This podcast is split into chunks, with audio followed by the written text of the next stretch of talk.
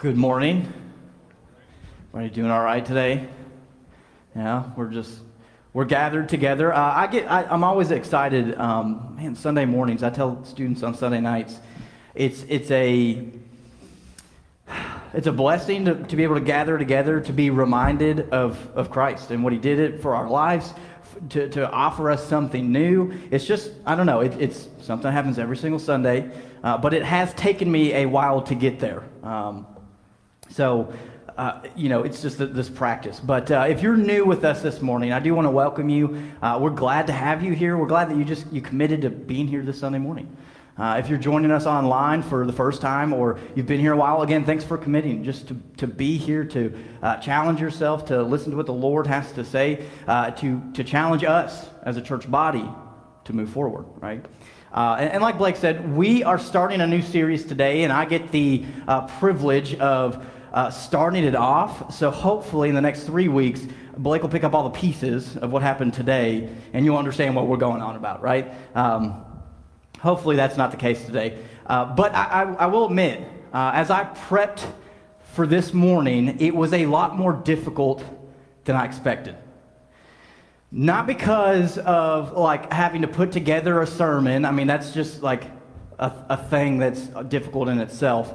Not because of nerves, but really because of uh, the fact that I had to wrestle with the truths in which I found in Scripture. It's, a, it's not a fun thing, right? Because you think, well, Kenny, uh, you're a pastor, you should be ready to go, you're, you're good. Ask my wife, and she'll answer the opposite. Uh, because I have a lot of growing to do. And I just, I, I, I, every time I go, it's a challenge, right? And so, as I'm preparing uh, this morning, it was it really was a shock to, to find out that uh, how I was following Christ. Uh, well, it was my it was by my own definition, right? I defined what it looked like in my life to follow Christ. And in the scriptures that we're in this morning, in, in Luke chapter 18 and 19, uh, that's not the case. Like that's not the invitation that we see. Uh, and so, uh, as I prepared this, this week, um, man, I, to, to say the least, I was challenged um, and, and, convicted about how I'm living my life and exactly how we're talking about it going through the discipleship pathway. Uh, that I was um, stuck in my faith. I was stagnant. I wasn't moving forward. I wasn't answering the call of Jesus, his invitation to follow me. I stopped. I, I just, that's where I was. Uh, and if that's where you're at this morning, I hope to challenge you. I, I hope that the, the Spirit convicts you to, to look at your life and, and ask the question Am I following Jesus or am I expecting him to follow me? Because there's a huge difference. And I found that out this week. And so uh, before we start, I do, I want to pray together. I, I, prayer for, for me, and I know that uh, one, you know, it's just a way for just to, to slow down. But it's also a way that I allow the Spirit to convict my heart, to prepare my heart, to prepare my mind, to say, what needs to change? How do I need to follow? And what does that need to look like? So, if you will, pray with me, and we will jump right in.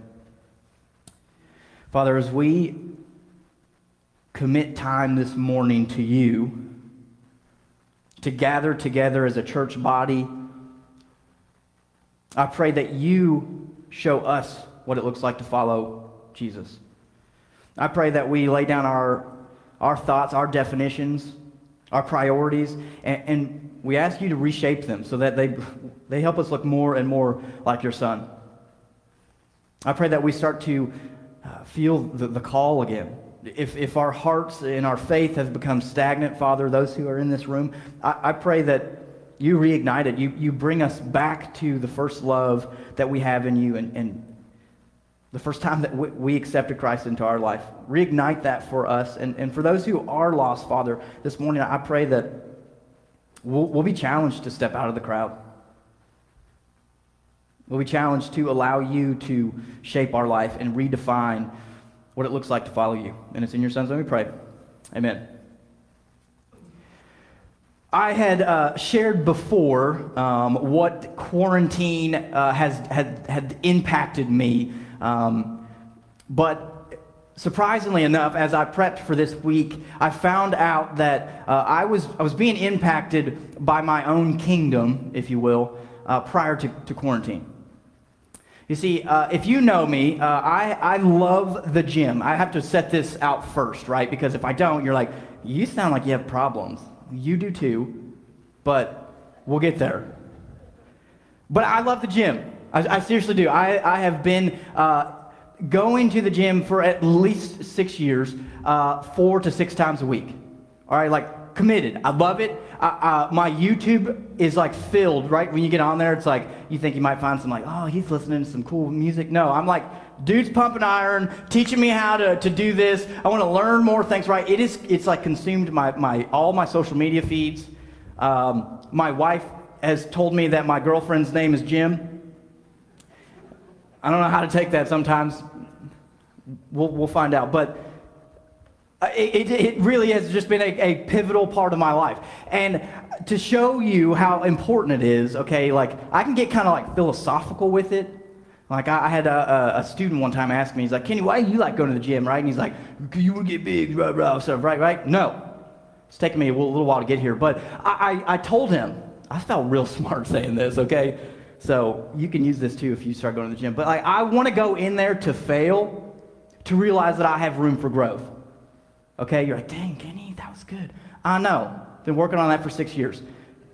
So it's important to me. It really is. It's a part of me. And, and before quarantine happened, before the pandemic happened, uh, I started experiencing some injury. And I had no clue what it was. I couldn't, I couldn't tell you where it was coming from but I was, I was hurting and it was progressively getting worse. I couldn't do the things that I was uh, previously able to. I wasn't able to do push ups. I mean, even like jumping on the ground to just crawl around and, and play with Lainey, I could not do that.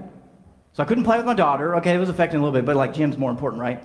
And so I'm like, I can't do push ups. I can't get on the bench, right? All these things were being affected. And so my focus before quarantine even happened had started shifting on how do I get better?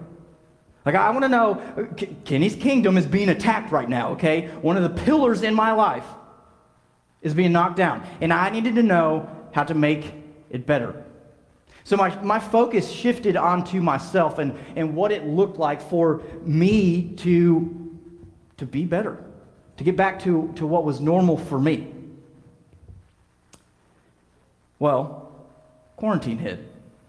They shut down the gym. Ah, I know. My same thought.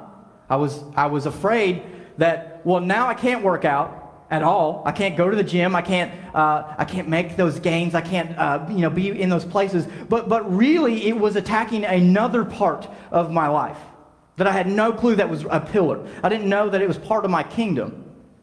See, I am a people person as well. I love people.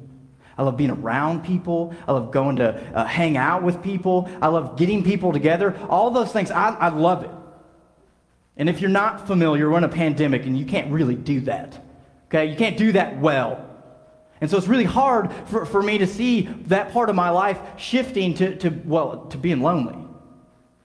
And I, I had shared that my neighbor, who is a self proclaimed introvert, okay, he calls me this extra extrovert. He calls me and he's like, hey, I haven't seen you in a couple weeks, like outside. I'm like, oh, dang, you're right. He's like, everything okay? I'm like, well, of course everything's okay. And he's like, well, I just, you know, I, I see you, and, and if you go inside, you're like gone. And I just, you know, I know that's really hard on people that are extrovert. And I'm like, no, dude, I'm, I'm good. But, but that whole time, I'm thinking inward, like, no, I'm not good. Something's not right. Part of my, my persona has been taken away. And so I found myself, again, reverting backwards. I actually didn't want to talk to people. Like, that's how much it had changed me. And, and, so part of my kingdom had changed again, and then I looked again on myself. Like, how do I get better? What do I need to do? How do I, how do I get this back? I haven't come up with a cure yet for COVID, so just in case you thought that was going to be part of the sermon today, it's not. I had to take a serious look at my life. Because I found out that my life wasn't about Christ anymore. My life was about my life, how I could build it, what was going to look like? Where, where Jesus was going to follow me instead of where I was going to follow him. I returned back to the crowd, but not in the healthy way. As followers, we are supposed to go back to the crowd, but first in a discipleship pathway, right? In a way that says, I'm following Christ, not going back to the things that held my heart. It's a scary thing to think that you can do the same. You see, our priorities reflect where our heart is. Our priorities and how we guard them. That reveals where our heart is. You see, I was tempted to go back with the flow of the crowd. How do I maintain? How do I fix my life to be comfortable? Not called, but comfortable. How do I follow Jesus at arm's length so that I feel safe about my eternity, but that's it? Why was my faith feeling so stagnant? Why, why, was, why, why do I feel stuck in following Jesus? We see a, a continued invitation from Jesus to follow him. And when we stay in place as followers of Christ, when we stay in the crowd, when we have an invitation to follow Christ, we stay stuck. Our faith becomes stagnant. We've been doing the things for so long that they're just boxes to check. To show up on a Sunday morning, it's just what we do, but, but am I called to do that? Is that part of following Jesus? Well, my priorities might say different. And so, you know, we, it's like we'd rather live comfortably than called. We would rather say, All right, Jesus, I really love this thing about being saved, but other than that, like, hey, can, can you follow me this way? Because this is where I want to do and what I want to do with my life, right? See, when we only answer part of Jesus' invitation, we miss out on the, the fullness of life that he offers us. It, it's, it's, it's, a, it's a hard thing, right? I, like I told you, preparing for this this week was hard because I knew there was going to be hard things to be said. Like there's a call that we as Christ followers must answer. And when we don't, well, we, we trick ourselves. We stay somewhere where Jesus has invited us out of something and into something more. And then we wrestle with our faith and we think, well, do, am, I, am I close to Jesus? Am I saved? All, all these things. And he's saying, no, just listen, follow me, and you'll have the fullness of life. But we're like, yeah, but I got my life. And he's like, no, I have something better to give you. And we as followers, we as people, stay stuck in believing that we can live two different lives when the invitation is to live a new one. Why am I staying uh, so um, caught up on this, the follow me? I've said before, and I believe it wholeheartedly, that the two most challenging words in Scripture are follow me. Follow me. Why? I did a little bit of studying. And throughout the four Gospels, around 20 times the words and the invitations of Jesus, in different ways, shapes, and forms, right? Follow me is, is offered 20 times. Now, you would think that a man who is on a mission, who has a crowd of people following him, would be like, hey, you want to follow me? Hey, you want to follow me? Oh, yeah, hey, what about you? You want to follow me?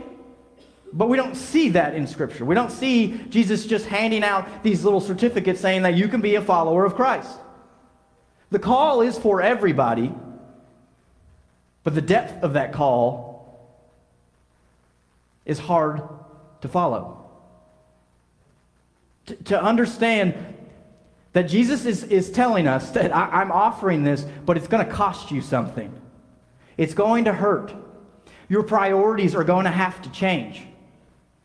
The way that you run your agenda isn't going to be for you anymore, it's going to be for me. How you spend your time, your talent, and your treasures, those change. They shift to reflect me, to reflect my kingdom and not yours anymore. See, when we decide to follow Jesus, He's inviting us out of the crowd that follows Him at arm's length, that follows Him to see what He has to offer, okay? aware that there are sacrifices, that there's hardships, that there's dying to self, but there's a living, a new life set with purpose, fullness, and eternity. And uh, like I said, we're, we're in Luke chapters 18 and 19 today. And I, both of these stories, I, I love them. And, and the more that I, have I've dove in this week, I've just seen like, man, Jesus is smart. Jesus cuts to the point. Like, he doesn't mess around, and, and he knows you for you. He knows how to cut directly to the heart and what holds it. And so we get to look at uh, two different stories about what it looks like to step out of the crowd and then return to it, and what it looks like to step out of the crowd and go forward in following Jesus. So, if you will, open up your Bibles, or you can uh, slide them open on the, uh, the YouVersion app um, and follow along there. But uh, we're in Luke chapter 18, verses 18 through 23. And I, I, what I'm going to do is we're going to read them together, uh, and then I'm going to, we're going to break those down. And we're going to, like, we're going to look at what Jesus is doing, because like I said, he is wicked smart about cutting straight to the heart. So Luke chapter 18, 18 through 23. We're looking at uh, uh, the rich young ruler. And uh, something I want to put before all of you is that both men that we are looking at today were already aware of religion. Okay, these guys were Jews. They got it. They understood all the things that they were supposed to understand. Okay? But yet, something called them out of the life that they were living, the comfortable life, to say that being in the crowd is not enough. So let's take a look at the rich young ruler. Verse 18, it says this A ruler asked him, Good teacher, what must I do to inherit eternal life? Jesus says, Why do you call me good? No one is good except God alone. You know the commandments. Do not commit adultery, do not murder, do not steal, do not bear false witness, honor your father and mother. I have kept all of these from my youth, he said. When Jesus heard this, he told him, You still lack one thing. Sell the, all that you have and distribute it to the poor, and you will have treasure in heaven. Then come follow me. After he heard this, he became extremely sad because he was very rich. There are three things that, that stick out in this, this rich young ruler's story. You see, something drew him towards Jesus. Okay, there was a crowd. There, Jesus had been teaching that day, and there was a crowd around him. And this rich young ruler catches wind that Jesus is here, and so he, he steps out of the crowd to find out what does it take to truly follow you, Jesus. Verses 18 through 19. Let's pop that up here real quick. It says, A ruler asked him, Good teacher, what must I do to inherit eternal life? Why do you call me good? Jesus asked him. No one is, good, no one is good except God alone. You're like, Kenny, what's important about this? You see, uh, being Jewish meant that you knew what the, the word good meant. Okay, so just in case you, you, you're not catching on to this, Jews reserved the word good for God. They, they didn't correlate anybody else. They would call teachers and rabbis masters, but they would not call them good right? So this rich young ruler steps out of the crowd and professes something. He's saying, Jesus, you're God, right? But Jesus wants to peel back a layer and make sure that he truly believes what he says. So he says, Why do you call me good? No one is good except God alone. He's inviting this young man to confess that you, Jesus, are Lord. That, that's what's happening right here. He's waiting for him. He's like, listen, I see you stepping out of the crowd. I know that your heart yearns for more, but I need you, you have to confess that I am God. And he doesn't do it. We don't get an answer from him. He doesn't have an answer for Jesus. So his view of Jesus is one of the things that keeps him back in the crowd. Right? Because if you don't believe that Jesus is God, you're not going to follow him as if he was. You're going to go back to what's comfortable and what's normal. The next thing we see is verses 20 and 21, and it's his view of sin. It says, You know the commandments. This is Jesus. Because I'm, I'm, sure there was this awkward silence, right? He didn't answer. So Jesus is like, all right, well, let's just peel back a layer again. He says, You know the commands. Do not commit adultery, do not murder, do not steal, do not bear false witness, honor your father and mother. And the rich young ruler, he's like, Hey, I've been doing that from my youth, right? I've been going to church all my life. Okay, Jesus, you can't like, I, I got those memory. Actually, I got a tattoo on the inside of my arm of all those right there. That's how long I've been a Christian, okay? Right? He's like, I'm, I'm, I'm good at this. But it's, it's, it's an amazing thing because what it does is it shows his view of sin. Jesus, I've been doing all that I'm, I'm supposed to do, right? I, I'm, why do I have to worry about anything? Because he's asking about eternal life, right? How do I follow you? What, what does it look like to gain salvation? And so Jesus pokes. He says, What do you think? Well, I've done all the things you've asked me to do. I've checked the boxes. I show up to church on Sunday mornings. Okay, it's early sometimes. I'm not a football person, but I, isn't there football going on now? I don't know. I got plans, right? Now, Kenny, can you hurry up? Because we got lunch after this. Okay? We got to beat all the other churches. Right? We, we've been there. We, like, if you are a, a church goer, you understand all the things that go along with it. The things that, the boxes that we check, the things that become mundane, and yet God has called us to live differently. He doesn't want them to become mundane, but because that we keep him at arm's length, we only experience him in that way. So, his view of sin is another thing that has kept him in the crowd. I got this. I don't need you, Jesus. The next is verses 22 and 23. Let's read those together. Oh, that's not it. There we go. It says, When Jesus heard this, he told him, You still lack one thing. Sell all that you have and distribute it to the poor, and you will have treasure in heaven. Then come follow me. After he heard this, he became extremely sad because he was very rich. Okay, this is where I have to put a disclaimer.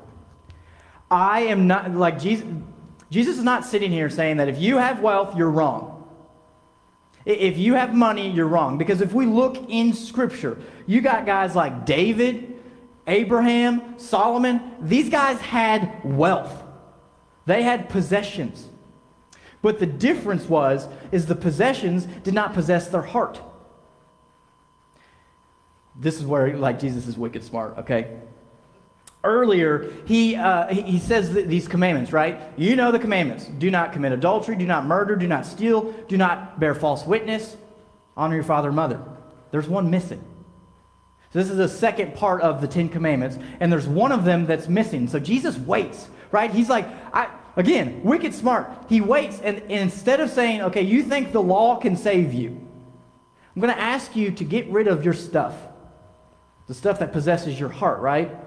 your possessions, give it to the poor. Jesus peeled back this layer so that he could see that, listen, the law's not going to save you because you can't even do the one thing I'm asking you to do. You're not willing to step out of the crowd because it's uncomfortable. So, again, his view of salvation is challenged because he, he can't do it. He can't, listen, you can't be in the crowd and go, I got this, Jesus, but you're a really cool guy. Because he's calling you out of it. And when you say that the things in your life are, are more important than him, you're not willing to lay them down, that's what he's talking about. It's not about the possessions, but it's that the possessions had his heart. And Jesus wanted all of them. So we see these three things that are keeping this, this rich young ruler in the crowd, right? Because what's the verse 23 says, after he heard this, he became extremely sad because he was very rich. Where were his priorities? His priorities revealed where his heart was. His heart returned him back to the crowd where he could live comfortable and not called. All of these things reflected back on himself. How do I maintain? How do I stay comfortable? How do I stay in control? How do I keep power in my life? How do I define following Jesus?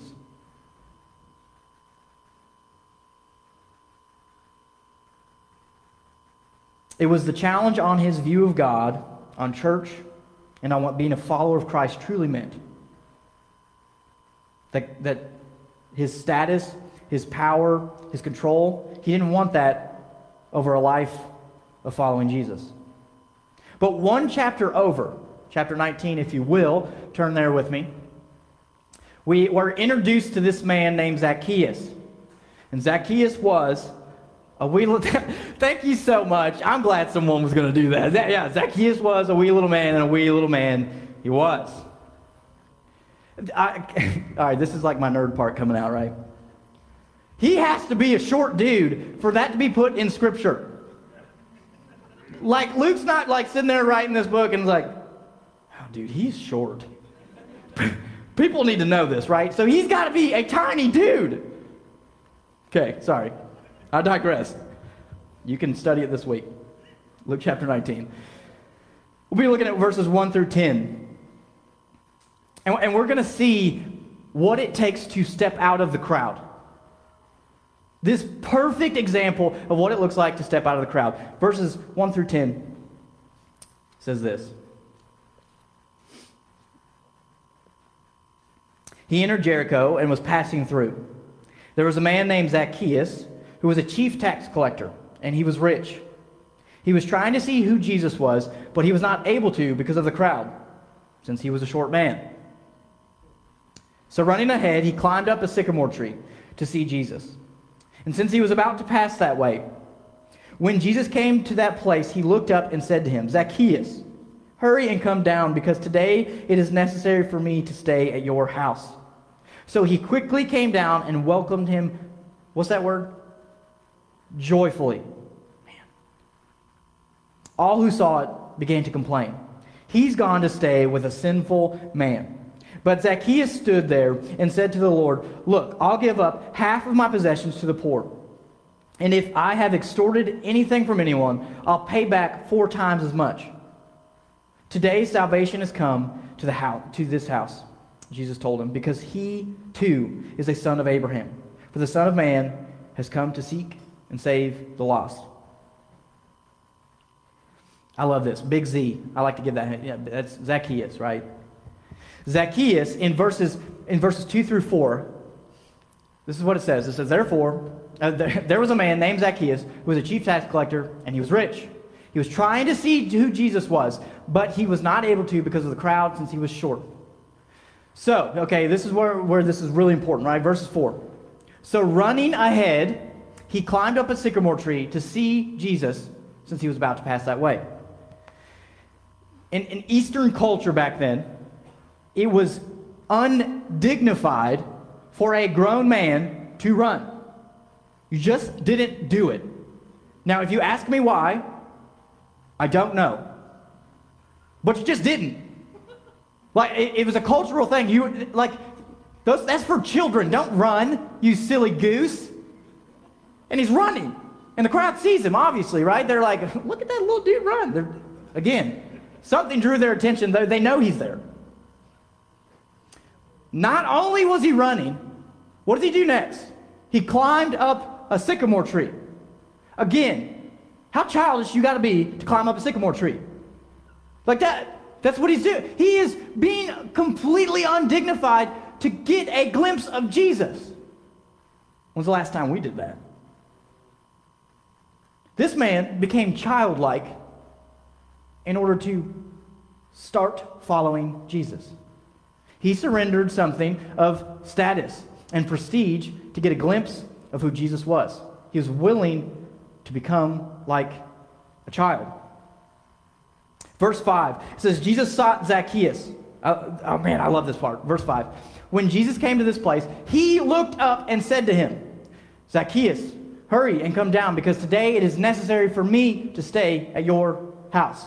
This is the cool part, right? Uh, uh, sycamore trees in uh, the eastern part of the world are, are like thick, tr- like big leaves.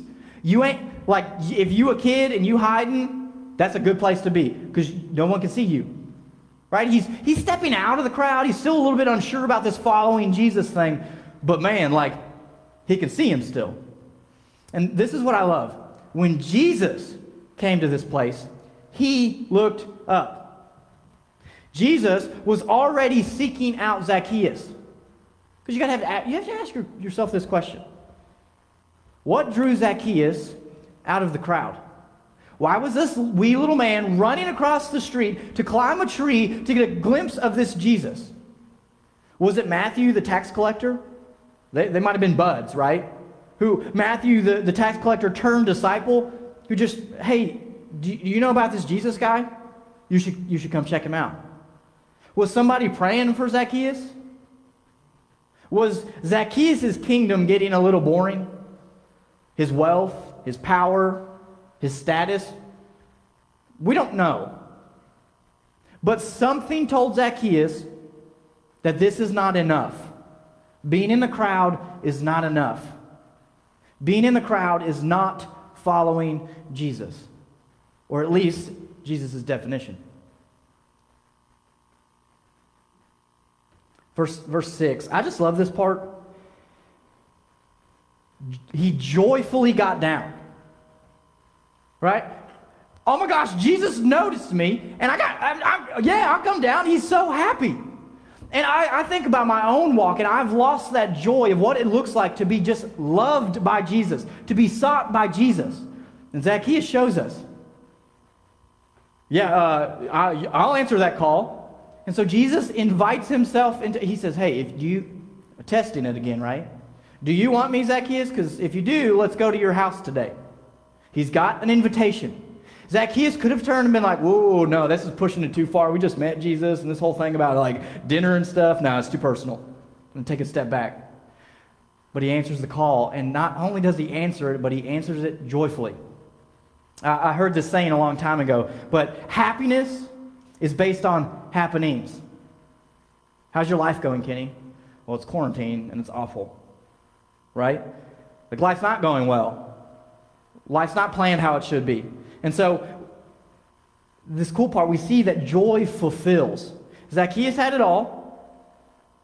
He might have been happy, things were great, but something changed in him because joy from Jesus fulfills. Verse 7 and 8, the crowd, this is the crazy part, right? Like, you got all these people paying attention. The crowd misses this invitation. It says, All who saw it began to complain. He's gone to stay with a sinful man. But Zacchaeus stood there and said to the Lord, Look, I'll give half of my possessions to the poor. And if I have extorted anything from anyone, I'll pay back four times as much. I'm assuming that he probably extorted, he just didn't want to say it out loud, right? Like, I mean, if I also did this, he probably did that. So he's, he's laying it all out in front of all these people. Hey, I'm a sinful person. I'm admitting my faults. I'm admitting my need for a Savior. And the crowd who is, listen, they're following Jesus. Like they're not just like passing by in a flock of people. They're there for a reason. And, and, and they miss the invitation. They miss the invitation of what it means to follow Christ. They miss the invitation to have someone step in their place for their sins. But Zacchaeus shows us how to do it differently.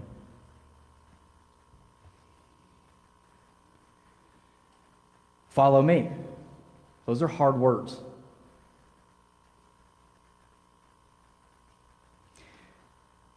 Dallas Willard, uh, speaking on discipleship, he, said, he says this. He says, The greatest issue facing the world today is whether or not the people who profess Christ will become his disciples. There's something about being in the crowd that's not enough. And you, as a Christ follower, stuck or stagnant in your faith today, tomorrow, the rest of this week, the rest of your life, there's a choice to be made. There's a next step to take. And instead of having church become a checklist, maybe it's time to start being plugged into church. Maybe church has just lost its priority and your, your agenda needs to shift. Right, because, again, our priorities reflect where our hearts are, especially how we guard them. Maybe you need accountability in your life. You've been doing the church thing, but you're not plugged in even deeper. You're not walking the walk with others. So it's a call into out of the crowd and into community. Maybe you just have the ability to form community around you and you haven't done it yet. But Jesus is, is asking you to follow him out of the crowd and into something more. See, we're called to go back into the crowd, but we must remember as Christ followers that the crowd should not dictate how we walk. We can't just go with the flow and surrender what Jesus calls us to live for what the world defines following Jesus.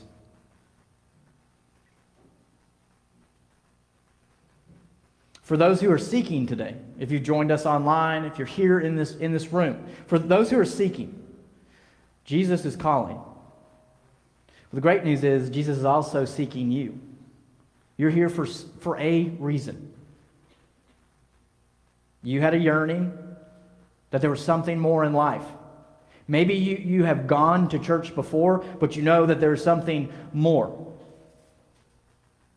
There has to be something more. There's more found in Christ than the world can ever offer. There's power in freedom from sin. There's purpose in loving and serving outside of yourself. There's prestige in being a child of God. I mean, can you imagine if we here at Christ Community commit our lives to going back into the crowds that we were once part of? And instead of going with the flow, that we invited those lost within to walk with us as we follow Christ, to challenge them, the, to, to challenge the, the living easy versus right mentality. I'll tell you this because Jesus says it. It may be uncomfortable, but you will be living called instead of complacent in your faith. Your faith will, become, will, will be alive, will be reignited as you join Jesus outside the walls. Think about it. If we follow Jesus with our time, our talent, and our treasures as His, think of the impact Christ's community and Christ could have on Shelby County. How far the gospel can be taken all over Kentucky, the United States, and the world. Because we took a step out of the crowd. If we step out of the crowd and follow him, the reminder that every four out of five people are unchurched in Shelby County, it becomes more than just numbers, but names. Names of neighbors, family members, friends, co workers. Christ community. We have a mission, a calling, an invitation to follow Jesus. Be disciples who make disciples. To walk a different way than the crowd. Not stuck, but moving on mission. Not stagnant, but overflowing with joy of a life lived to the fullest. Not searching, but found. Father, as we close this part of worship, of being in your word, of allowing the Holy Spirit to convict us to call us. I don't know the stories of every, everybody in this room. Uh, I don't know the stories of everyone who is joining online. But there is a calling upon our lives to live something more, to live something greater besides ourself. I know for, for me, I've looked at the kingdom I was trying to build about myself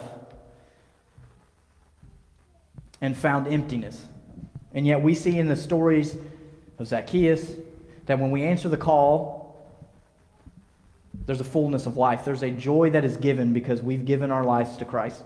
And so, those who need that today, Father, to take that step to get unstuck, call them. And for those who are searching, let them know that it's just a matter of following Jesus, confessing Him as Lord and Savior of our life. And it's in your son's name we pray. Amen.